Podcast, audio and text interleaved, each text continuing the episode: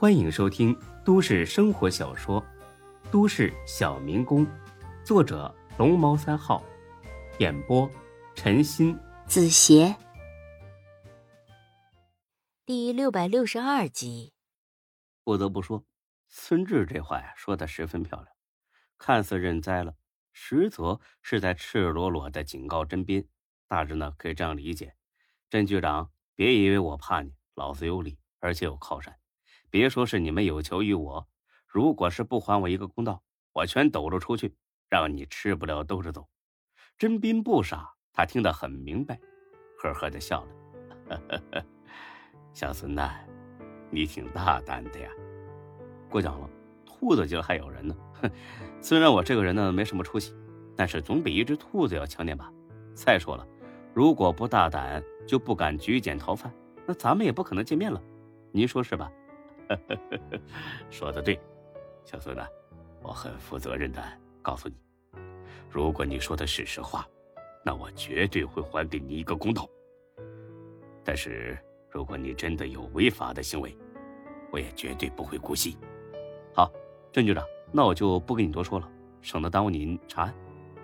那好，等我消息，最多一天的时间。出了会见室，一大堆领导在外面大厅等着。顾书记赶紧小跑过来，老领导，甄局长呢？瞟了他一眼。去会议室说完。大伙心知肚明，这是给他们留面子，不想当着众人的面就骂人。进了会议室，顾书记亲自给甄局长倒水。老领导，您来了，怎么一声不吭啊？我这边一点准备都没有啊。我怎么来了？嗯，你说呢？因为你们太能耐了。能耐到我不来都不行了。顾书记那叫一个郁闷，这到底是为什么呀？自己这老领导一向很和气啊，就算下属有什么无心之失，他也不会轻易发脾气。今天这是怎么了？看他这一脸铁青的样子，也不敢问呢。还是仔细想想自己到底什么地方做的不妥当了吧？没等他想明白呢，甄局长已经开始在骂第二个人了，骂的是分局的廖局长。廖局长，这案子你都了解了吧？廖局长更大头了，他又不负责具体办案，他怎么可能了解呢？哦，甄局，您说的案子是指？看来是一无所知了。很好，那我找个了解案情的给你通报一下。哦，对了，北城街道派出所的所长来了吗？哪个是？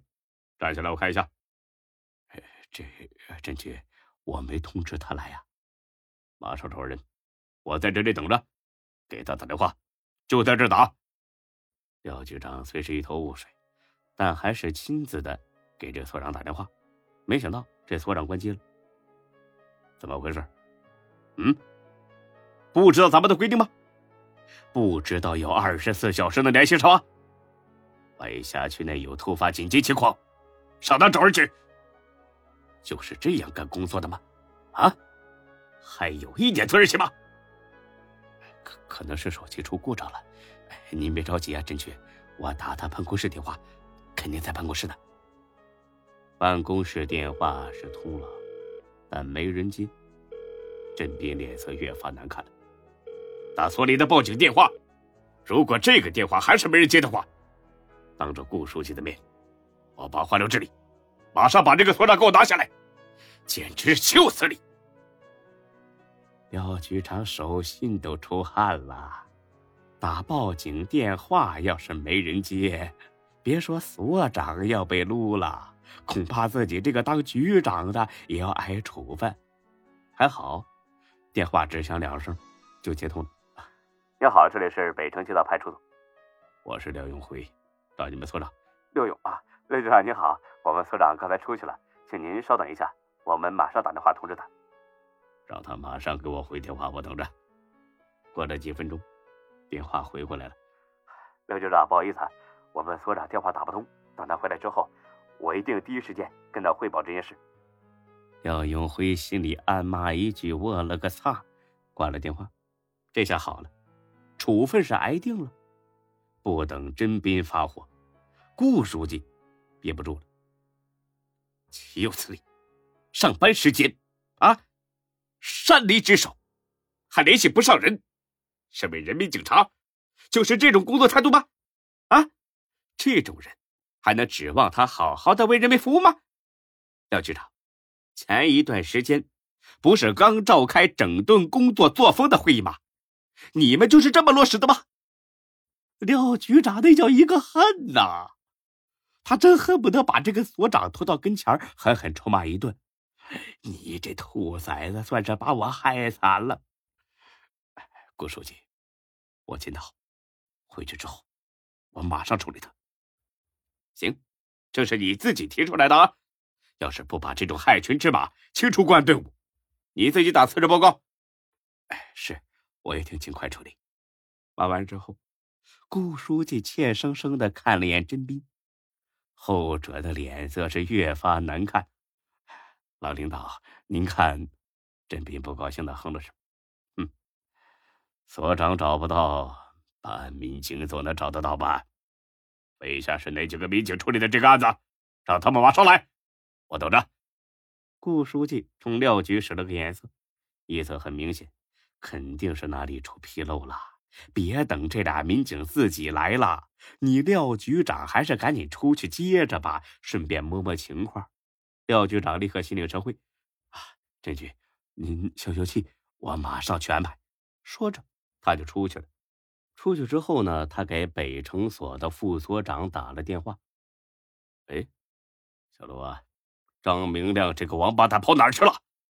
很明显，这张明亮就是所长。廖局，这我不清楚啊。他刚才接了个电话，就急匆匆出去了，也没说去哪儿啊。廖局皱了眉头，接了个电话，他电话不是打不通吗？又急匆匆出去了，怎么回事？哦，明白了，这小子八成是收到风跑了。果然是他出了问题，估计不是徇私枉法，就是滥用职权。王八蛋呐，自己干的混账事拖着我一起受累，你看我不整死你！孙志的案子是谁办的呀？呃，是他亲自办的。哦，对了，还有小何。小何呢？啊，在单位呢。让他赶紧到拘留所来，我在门口等着。哦不，你把他给我送过来。小陆，你给我听清楚了，他要是半途跑了，我拿你试问。挂了电话，这陆副所是一脸懵逼。这是有紧急情况让去执勤？不对呀。拘留所和看守所在一块儿啊，那地儿有个武警中队呀。再说了，就算调人，也不能只调俩人吧？何况听廖局这意思，怎么像是让自己押送小何呢？不对，很不对。哎，算了，去了再说吧。廖局是领导，不可能害自己。他喊上小何，两人就出发了，一路不敢耽搁，风驰电掣赶路。等到了拘留所门口，廖永辉就在那儿站着。两人下车。廖局，你怎么在这儿等着呀？廖永辉没搭理留所。你是小何？小黑脸兴奋。这廖局点名找自己啊？这是要重用啊？是的，廖局，你好。廖永辉就差点没给他一个大菠萝屋子。孙志的案子到底是个怎么个情况？小何懵了。看廖局这一脸火气的样子，情况似乎和自己预料的不一样啊！东窗事发了，那也应该先找张所啊，找我一个大头兵干啥呀？等着干什么？赶紧说！我可提醒你别说假话，不然的话有你好看的。小何傻眼了，看来是真出事了。老实交代，那是找死；负隅顽抗，也是找死。怎么办呢？怎么还抱有幻想是吧？我告诉你，市局的甄局长还有区委顾书记就在里面会议室等着。甄局长就是为这件案子来的。你要是还执迷不悟，就不是挨个处分这么简单了。这身警服你也得给我脱了。这顾所算是听出点眉目了。小何呀，你别犯傻，有什么事赶紧交代，不然廖局想保护你都无从下手啊。小何是彻底慌了，一股脑全招了。廖局听了之后。那叫一个怒火中烧啊！自己的下属竟然是知法犯法，简直是无法无天了！哼，你们自己作死，老子可是躺枪了。这么说，那个带头的出租车司机是张所的大舅子，是他们讹钱在先，后来才打了起来。啊，是，一开始我跟张所说这样办不合适，可他说让我照他说的这么办就行，还说对方是个外地人，在咱们这儿不认识什么人，顶多吃个哑巴亏，不会出事的。放屁！外地人就能随便欺负？L 市的形象就是让你们这些害群之马给毁了。陆所呢是后头人，想听小何说几句好话。六局，小何也是被迫无奈的嘛，他也是受害者呀。再说事儿都出了，现在骂他也晚了，咱们好好补偿一下孙志就行了嘛。你说的倒简单，你知道这个孙志是什么来头吗？他就是检举杀妻案凶手的那个人，来 L 市是配合咱们市局做普法节目的。原本人家是不肯来的，是省领导亲自出面协调。哈，现在好了，人家不远千里来了，节目还没做，被你们关到拘留所里了，简直是岂有此理嘛！这话一出，小何意识到问题严重性，吓得他腿都开始哆嗦了。怕了？现在怕了啊？你还有脸怕？你跟我进去，好好向领导汇报。至于你应该受到什么样的处分，我回去之后会召集分局班的成员讨论。就这样，小何战战兢兢的跟着廖永辉进了会议室。刚才还气势汹汹的廖永辉，马上小心翼翼了。哎，郑局，顾书记，这是北关派出所的小何。孙志案子的就是张所跟小何办的。顾书记看了看侦局，得到真局的点头示意，开问了，语气呢还算温和，但是表情十分严肃。小何呀，我先给你介绍一下，这是咱们 L 市的副市长，公安局的局长甄斌同志，他今天是特意为孙志的案子来的，所以。你一定要实话实说，不要有任何隐瞒，更不能说假话。小何点点头，全身都在抖。是是，顾书记。那就开始说吧，说的详细些。啊，是。那天我们接到群众报警，说是在明德庙那边有人打架。等他战战兢兢说完，顾书记脸色也变得铁青了。好啊，真是太好了，在自己的治下，竟然出现这么无法无天的派出所所长，还有这么多肆意妄为的黑车司机，简直太丢脸了。我再问你一遍，你说的都是实话，对吗？是是的。你还有什么要补充的吗？我我错了。以后再也不敢了。我，行了，你出去吧。等他出了屋，顾书记壮着胆子看了眼甄斌。甄斌那个表情，哎呀，简直是要吃人了。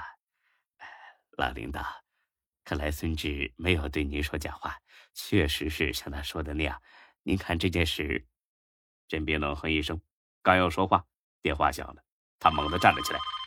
是赵德忠的电话，都别出声，是赵副省长打来的。